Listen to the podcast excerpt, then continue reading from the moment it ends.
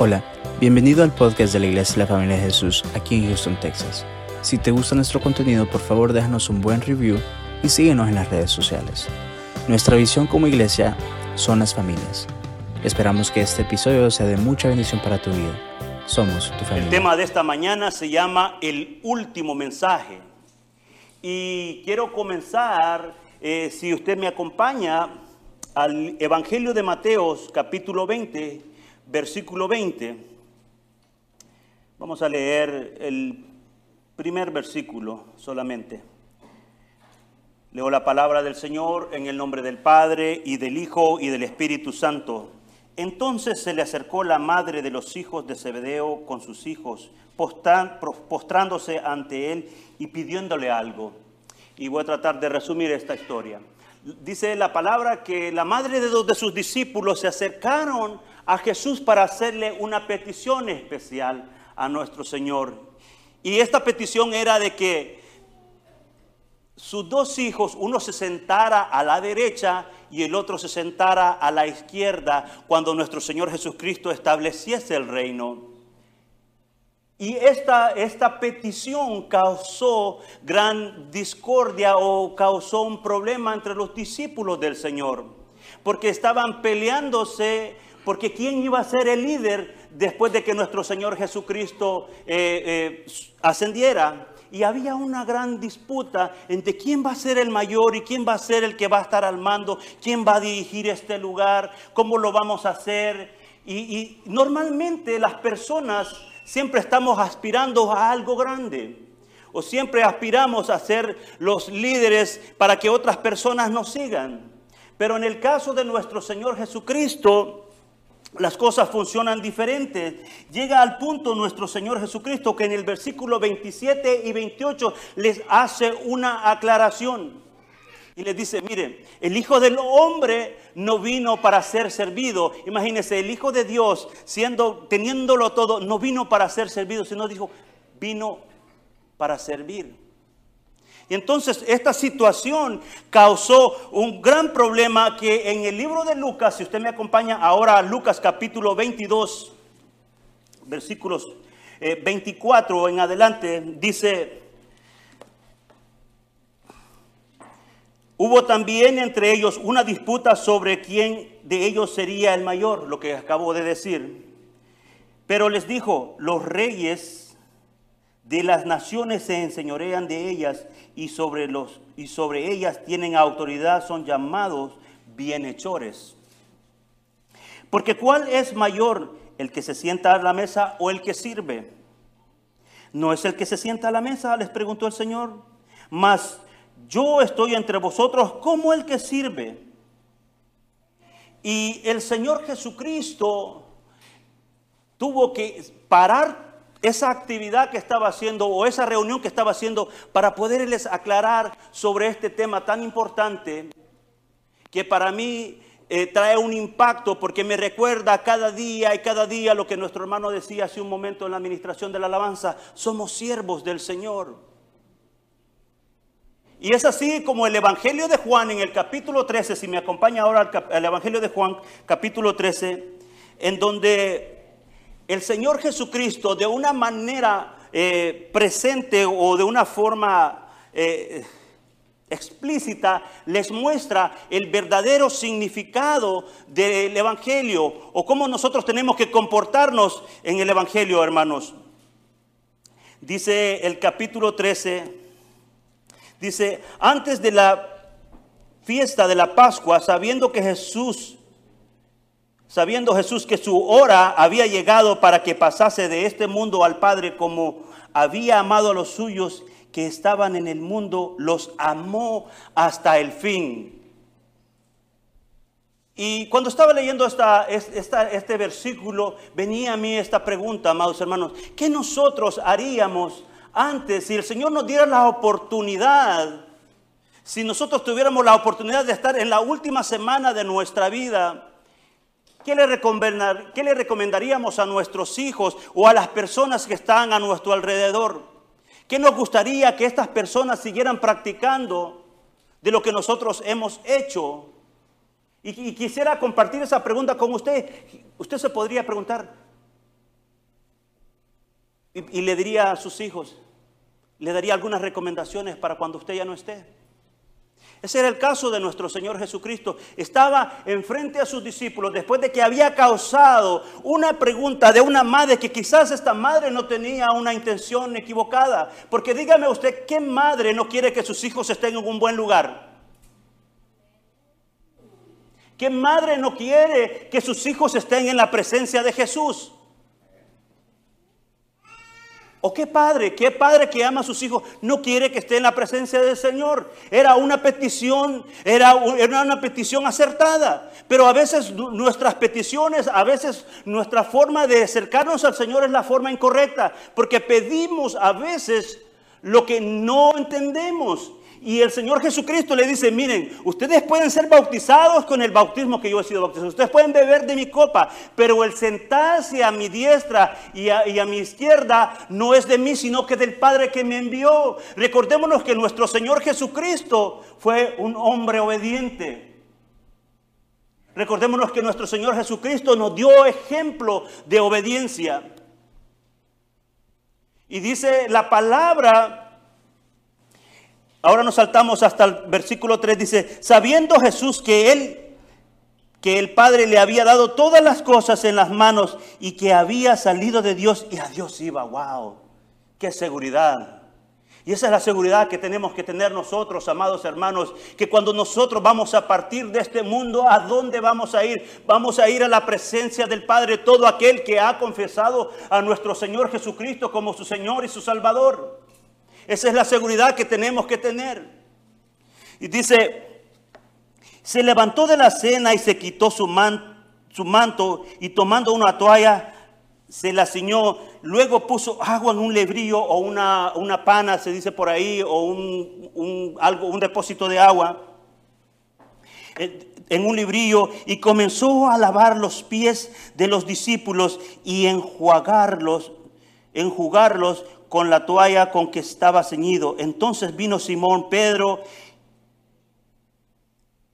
y Pedro le dijo, Señor, ¿tú me lavas los pies?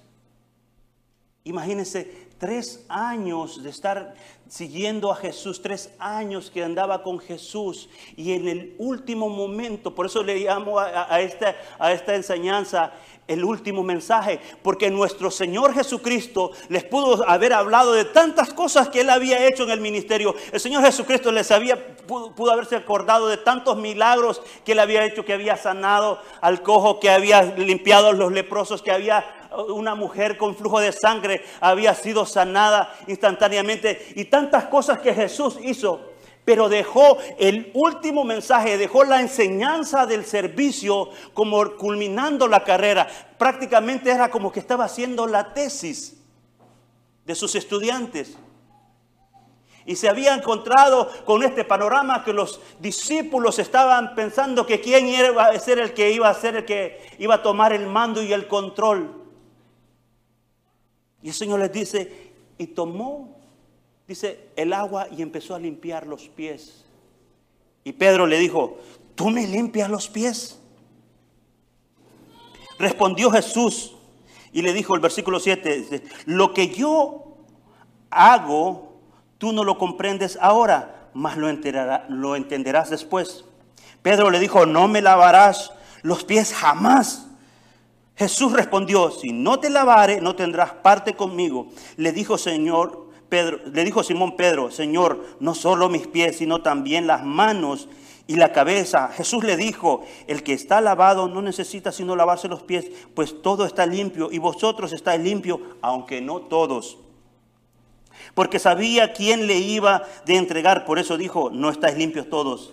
Así que después que les hubo lavado los pies, tomó su manto, volvió a la mesa y les dijo, ¿sabéis lo que he hecho? Vosotros me llamáis maestro y señor y decís bien, porque lo soy.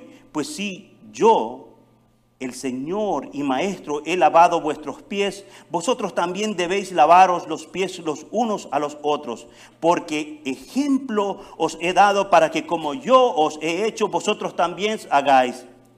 Porque de cierto, de cierto os digo, el siervo no es mayor que su Señor, ni el enviado es mayor que el que le envió. Y el 17 terminamos, dice, si sabéis estas cosas, bienaventurados seréis si las hacéis. Y vemos cómo el Señor Jesucristo, como dije hace un momento, preparó esta enseñanza. Yo creo que esta enseñanza me estaba hablando en ese momento porque digo, es la última enseñanza que hizo el Señor Jesucristo antes de ir a la cruz del Calvario. Si para el Señor fue importante en ese tiempo, para, para hoy lo es. Si en ese tiempo el Señor tuvo que dedicar este tiempo y enseñarles a los hermanos que nosotros podemos hacer muchas cosas, pero si nosotros no estamos sirviendo al Señor Jesucristo correctamente y especialmente sirviéndole a Él, entendiendo que todo lo que hacemos es para su honra y para su gloria, entonces estamos haciendo un servicio equivocado y estamos mirando al lado equivocado. Nuestra vida debe ser entornada al servicio del Señor. Y a veces, como el siervo Pedro que le dijo, no Señor, tú no me vas a lavar los pies, porque quizás Pedro estaba pensando, ¿cómo es posible? ¿Cómo es posible que el que es el que he seguido por todo este tiempo se ha rebajado tanto a querer lavar mis pies? ¿Sabe, amado, amado hermano y hermana? En el Evangelio las cosas funcionan al revés. No funcionan como nosotros pensamos que deben de funcionar. Porque la lógica de Dios no es la lógica de nosotros. Le dijo, dijo el Señor Jesucristo, dijo, el que sirve es mayor, porque ese tiene un privilegio. Y saben, le quiero decir una cosa también, todo aquel que sirve, todo aquel que da un servicio al Señor Jesucristo, el Señor paga. Yo quiero que me acompañe al Evangelio de Juan capítulo 12, versículo 26. Fíjense lo que dice nuestro Señor Jesucristo. Si alguno me sirve, sígame. ¿Habrá algún siervo del Señor por acá? Y donde yo estuviere, allí también estará mi servidor. Si alguno me sirve, mi Padre le honrará. Y lo primero que vemos acá, amados hermanos, es que el Señor nos está diciendo que si le servimos, Dios nos honra. Dios nos honra. Y yo quiero tener la honra de Dios y no quiero tener la honra del hombre. Porque cuando Dios te honra, amado hermano, no importa donde tú te encuentres, no encuentra el lugar donde tú te encuentres, siempre serás una persona de bendición. Cuando Dios honra la vida de una persona, no importa qué tan grande es tu gigante. Cuando Dios honra a una persona, no importa qué tan lejos te, sienta, te sientas, Dios te puede alcanzar. Entonces, servirle al Señor, amados hermanos, es un privilegio. ¿Y qué es un privilegio? Es la oportunidad que no todos tienen. Servirle al Señor es esa oportunidad que Dios le dice, ¿quieres ser mi servidor? Pero sabe, el Señor no solamente quiere que seamos sus servidores, quiere que seas su hijo. Como cantábamos hace un momento, Abba Padre. Quiere que entendamos que somos hijos de Dios y como, como somos hijos de Dios nos podemos acercar libremente, sin estorbos. Podemos acercarnos al Padre como el hijo se acerca o la hija se acerca a su padre y a su madre. Amado hermano, usted sabe, usted que es padre y usted que es madre, usted sabe que si usted está a la mesa, usted, su hijo puede venir a la mesa y puede tomar del pan que usted está comiendo y lo hace con confianza. Así Dios quiere que nosotros, cuando venimos a la mesa del Señor, Él tiene un pan preparado para nosotros y quiere que lo comamos y lo hagamos parte de nosotros, porque Dios quiere alimentarnos con pan de vida, pan que da vida eterna, amados hermanos.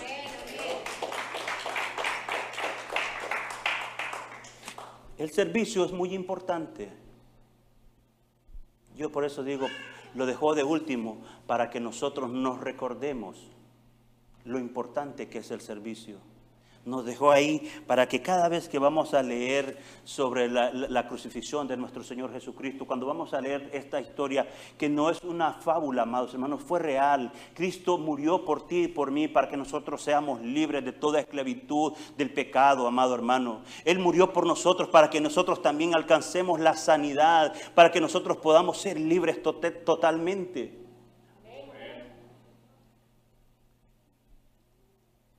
Pero se requiere, amados hermanos, que como iglesia y como personas seamos personas volcadas al servicio. ¿Sabe?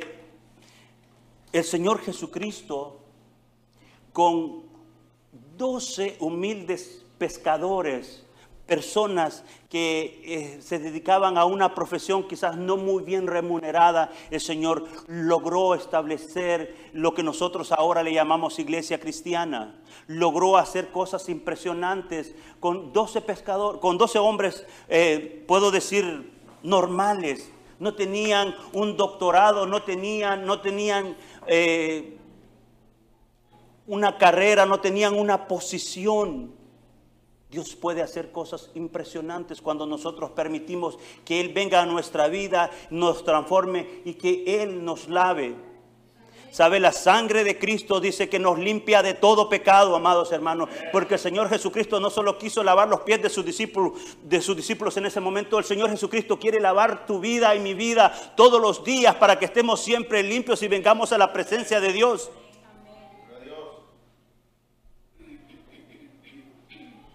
Y el servir al Señor, amados, como dije, es un privilegio.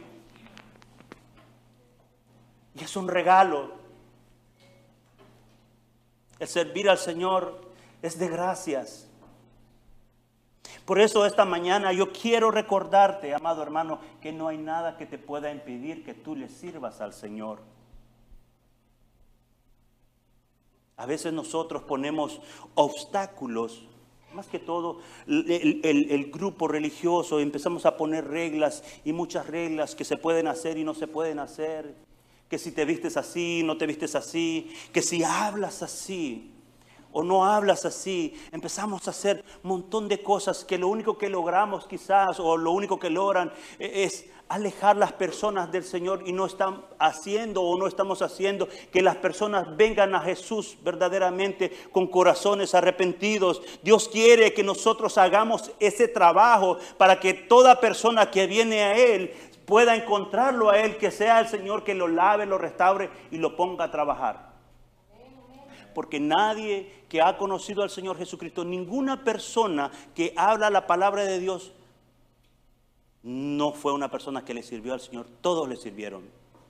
Como por ejemplo podemos ver la vida de Moisés. Moisés que fue un hombre que se rehusó al principio a, en Éxodo capítulo 4 versículo Dios dice que él tuvo una conversación con el Señor y le dijo, Señor Dios, si yo soy un hombre que soy tartamudo, no puedo hablar y, esto no es de ahora, Señor, esto ha sido siempre. Sin embargo, Dios lo utilizó para poder sacar a una nación que había sido esclavizada por muchísimos tiempos, por 400 años o más de 400 años, Dios utilizó la vida de Moisés. Eso nos dice, amados hermanos, que Dios puede utilizar a quien Él le place para hacer su voluntad, pero tiene que tener la actitud y un corazón de siervo. ¿Qué me dice también de Jacob? Jacob era un hombre conocido como mentiroso, tramposo. Un hombre que, eh, hizo muchas trampas, le, le mintió a su propio padre, lo engañó. Sin embargo, Dios también le llama a mi siervo. ¿No le parece a usted que a veces nosotros algunos califican y otros no califican, pero para Dios todos calificamos. Solamente que tengamos un corazón dispuesto a servirle a Él, amado y amada. ¿Qué me dice también de la ramera Rahab?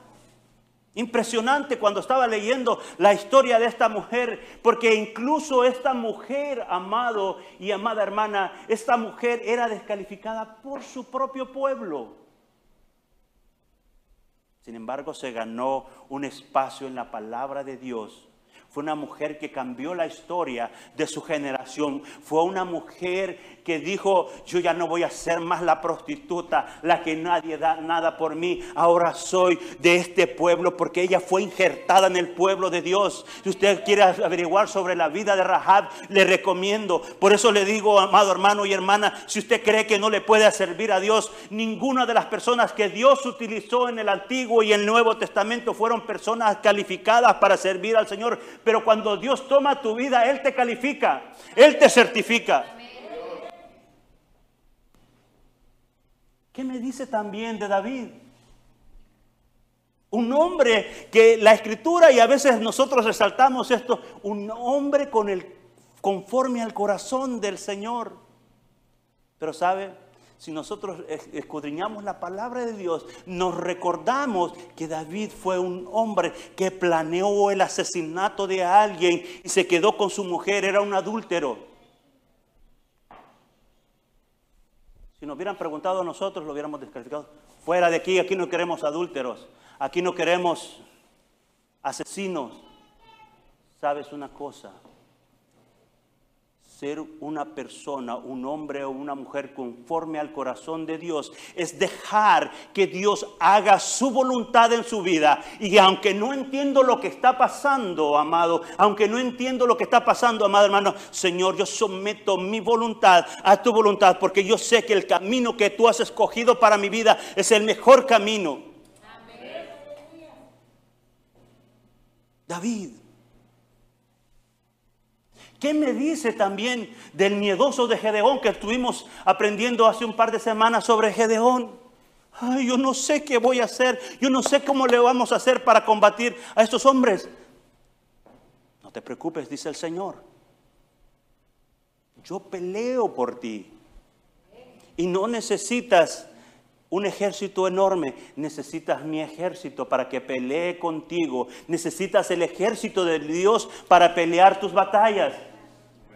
Si nos preguntaran a nosotros que si estas personas calificaban para servir al Señor, hubiésemos dicho no. Hubiésemos dicho, no, ese, no califica para servir al Señor, no, no puede estar en, en este lugar, amados. Si Dios te califica, es lo único que tiene que preocuparte si Dios puso su sello, si Dios puso su sangre sobre tu vida y sobre tu familia, es lo único que te tiene que preocupar, amado. Porque todas las promesas de Dios se cumplen. Todas las promesas de Dios se van a cumplir en su tiempo, no en nuestro tiempo. En su momento, Él va a cumplir su promesa. Yo no sé lo que Dios te ha prometido a ti en tu vida. Pero a Dios no se le ha olvidado nada. A veces a nosotros se nos olvidan las cosas, pero a Dios no se le escapa ningún detalle, amado. A Dios no se le escapa nada. Servir al Señor es tan importante, amados hermanos, que Dios puede utilizar también a la persona más mala. ¿Qué le pasa? ¿De qué está diciendo? ¿Qué me dice de Nabucodonosor?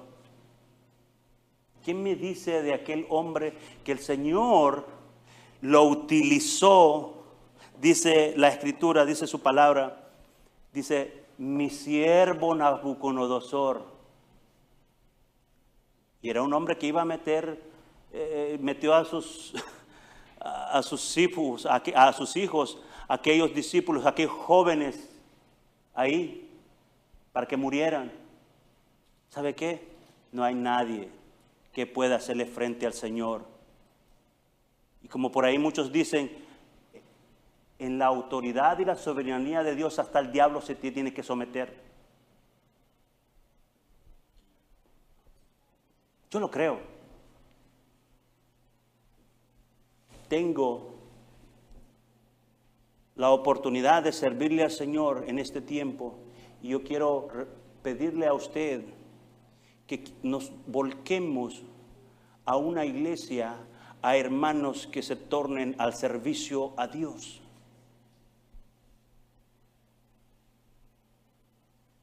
veces quizás nos preocupamos porque queremos hacer muchas cosas y se nos olvida lo principal que es servirle a Dios.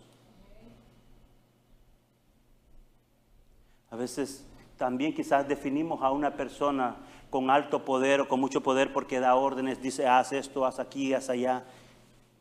Tú, tú, tú, tú, tú. Y a veces tomamos esa posición nosotros. Pero el Señor dijo, yo les he dado ejemplo de servir, de lavar los pies de ustedes, mis apóstoles, mis discípulos. Hagan ustedes lo mismo. Hagan ustedes lo mismo con los que están. Me preguntaba, ¿cómo podemos comenzar, Señor? Bueno, comienza en tu casa. Comienza a servir en tu casa. ¿Sabe usted que su esposa, vamos a hacerle un poco de campaña a las esposas, ¿sabe usted que su esposa a veces está tan cansada de una larga jornada de trabajo? Le duelen sus pies, le duelen sus manos, le duele todo el cuerpo y lo único que quisiera es que quizás usted como esposo le llevara la comida a su casa y le dijera, mira mi amor, te voy a hacer un masaje. No le va a lavar los pies quizás en ese momento, pero va a darle un momento de descanso. Sírvale a su esposa, hermano. Sírvale a su esposa no se va a hacer usted inferior que ella, no, va a ser menos que ella, porque recuérdese que la mujer fue sacada de en medio del cuerpo del hombre para que esté ahí y la, y la sacó de cerca de su corazón para que sea parte de su vida. Sirviendo en nuestras casas, hermanos, no cuesta lavar los platos. No cuesta. O ponga los platos, no los lave, póngalos en el dishwasher. Presione ahí el botón para que la máquina los limpie solos. Lave la, ropa. Ayúdele. Yo de vez en cuando lo hago. Porque también salgo cansado. Ahora vamos con la parte de servicio de nuestras esposas. Esposas, a veces sus esposos llegan cansados, hermanos, hermanas. Llegan cansados. Eh, quizás estar todo el día en una computadora mirando números y quemándose los ojos todos los días. Eso causa mucho peso en nuestra vida. Lo que le estoy diciendo es que la vida de nosotros tiene que ser una vida tornada al servicio y comenzamos en nuestra casa. Ahora, ¿qué me dice la iglesia? Ahora ¿qué me dice, ¿cómo sirvo yo en la iglesia? Estoy mirando eh, que hace falta levantar esta caja. La levantamos, hermano. ¿Sabe? Cada vez que yo hago algo, aunque eso tuve que meterlo en mi chip, lo tuve que meter en mi memoria, hermano. Cada vez que yo hago por el Señor, yo me recuerdo de esa promesa de Juan capítulo 12, versículo 26, donde dice que el Señor nos honrará si le servimos. El Señor nos honrará si usted le sirve. Y el Señor paga. Y paga muy bien. El enemigo te va a robar y va a querer destruir tu vida. Yo quiero decirte, Jesús vino a darte vida en abundante vino a darte vida para que la vivas plenamente, que la disfrutes con tu familia, que sirvas en tu familia, que sirvas en tu casa, que sirvas en tu casa espiritual. Usted sabe que necesitamos personas que estén ahí dando la mano, saludando a las personas. Necesitamos personas que estén ahí afuera mirando eh, que, que los carros se estacionen correctamente. Hay tanta necesidad, hay tantas cosas que podemos hacer al Señor, amados hermanos. Y el que esté afuera o el que esté aquí adentro o el que esté predicando no lo hace más ni lo hace menos que nadie.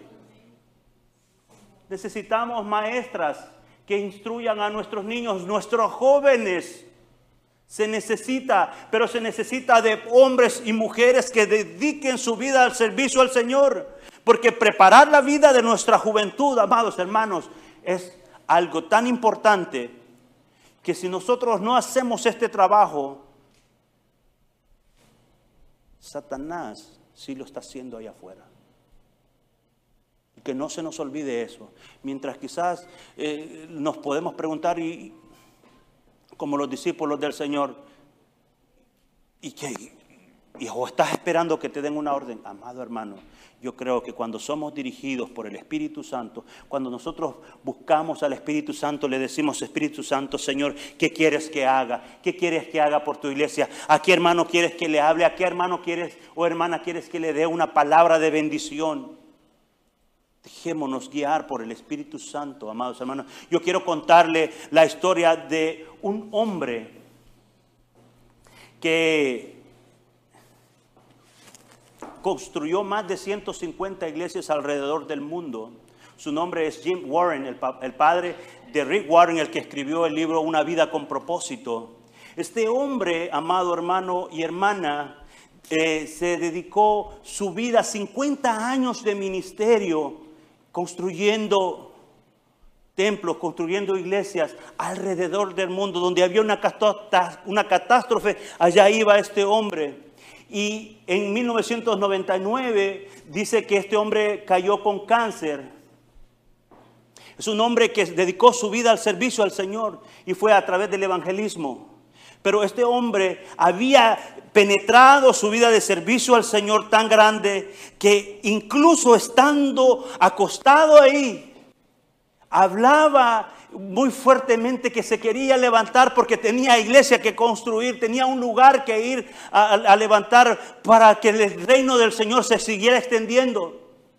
Dice Rick Warren en su libro, dice que en la última semana su padre se levantaba se levantaba y decía y decía quiero salvar uno más para Jesús. Dice también que esa palabra la repitió más de 100 veces. Quiero salvar uno más para Jesús. En su último momento de vida, este hombre había entendido que su vida no importaba dónde estaba. Porque su servicio de él al Señor era levantar lugar para que otros tuvieran la oportunidad de escuchar la palabra de Dios. Y dice, dice que, que, Jim Warren uno más para Jesús. Quiero salvar uno más para Jesús. Dice Rick que él se sentó al lado de su cama y como una orden dice que le dijo, debe salvar uno más para Jesús. A partir de ese momento dice eh, Rick Warren que él, su, su perspectiva de la vida cambió. Empezó a hacer eso como algo suyo, salvar uno más para Jesús. Y esa es la misión de la iglesia, amados hermanos, es de que nosotros ayudemos a otros que encuentren a Jesús.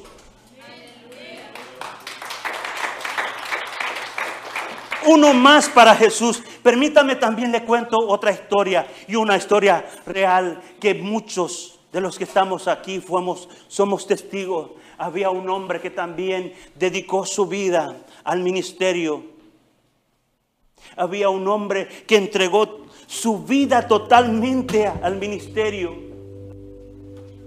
Si más no me recuerdo, quizás se me escapen algunos detalles, amados hermanos, pero en la última semana en el hospital, en los últimos días que estaba en el hospital, este hombre era un hombre apasionado por orar por otros, para que el Señor lo sanara, para que el Señor hiciera un milagro. Y a pesar de que este hombre estaba allí, acostado en la cama, quizás sin ninguna esperanza, con una mascarilla de oxígeno en su cara, tuvo la oportunidad de orar por una mujer, por una enfermera que estaba ahí junto al lado de él.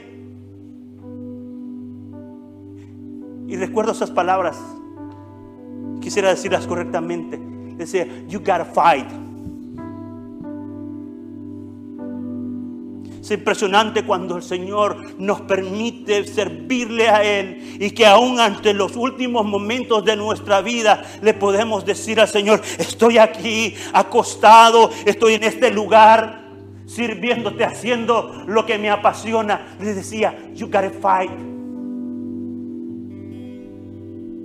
Este hombre, un piloto, que su vida nos dejó mucho que aprender a través del servicio.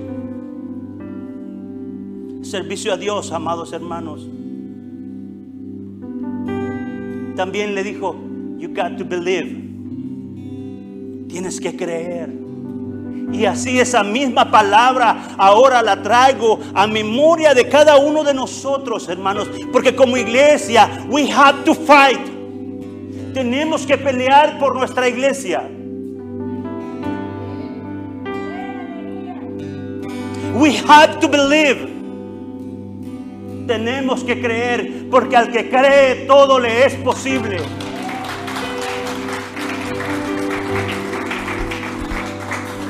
Todo le es posible. Puedo decir, y se dice la historia, que esa enfermera se fue a un cuarto, lo que yo recuerdo, y empezó a orar con sus compañeras por un milagro, porque necesitaban un transporte. Empezó a orar, empezaron a orar por un transporte para que fuera transportado. ¿Sabe? El Señor hizo ese milagro, porque Dios honra a los que le sirven, porque sus siervos no pueden ser avergonzados. Por eso, iglesia, yo quiero decirte y recordarte en esta mañana, como siervo del Señor Jesucristo y como el más pequeño de sus ejércitos, te quiero desafiar a ti que te levantes y si crees en la palabra, que te levantes y creas que el servicio va a traer una recompensa a tu vida. Dios no se va a quedar con las manos vacías. Yo te quiero decir, amado hermano, hay muchas cosas que hacer. Necesitamos ir a la calle a llevarle pan, a llevarle alimento, agua, refresco a aquellos hombres que están ahí pidiendo trabajo. Pero se necesitan manos. Personas que no, no, no, no piensen que son menos por lo que hacen. Porque el que más sirve es mayor en el reino de Dios. Tenemos una gran misión, iglesia. Servir al Señor trae recompensa. Si algo que yo quisiera que nos recordáramos siempre es que mientras nosotros servimos, mientras nosotros adoramos al Señor y alabamos, el Señor estará haciendo su obra, la obra que prometió, el lugar que nos prometió, porque prometió hacer una iglesia que la iba a conocer, no solamente acá en el 14935 de la Lilia Road, sino que iba a ser conocida en muchos lugares. Te pido que te pongas de pie conmigo y que invoquemos el nombre de Dios y lo alabemos. Padre, en el nombre de Jesús venimos delante de ti, Señor. Te ruego, Señor, eh, que cada uno de los hermanos y hermanas que nos encontramos acá, Señor mío, entendamos el privilegio, Señor, y vivamos para servirte solamente a ti, Padre. En el nombre de Jesús yo te ruego por cada hermano y por cada hermana, Señor, que te sirven en este lugar, Padre Santo. Que si hay algo que les está impidiendo, Padre Santo, te ruego, Señor mío, que remueva, Señor, esa piedra, Padre, para que ellos puedan avanzar, Señor, y podamos avanzar todos juntos, Señor. Quita el desánimo, Señor. En el nombre de Jesús, Señor, yo te ruego, Señor, para que seas tú haciendo la obra que has prometido a tu pequeña iglesia, Señor. Que ahora, Señor, lo vemos, Como una grande, Señor, en medio de las grandes, Padre Santo. En el nombre de Jesús te ruego que bendigas a cada uno de los que estamos en este lugar y recibe la honra y recibe la gloria siempre. En el nombre de Jesús. Amén y amén.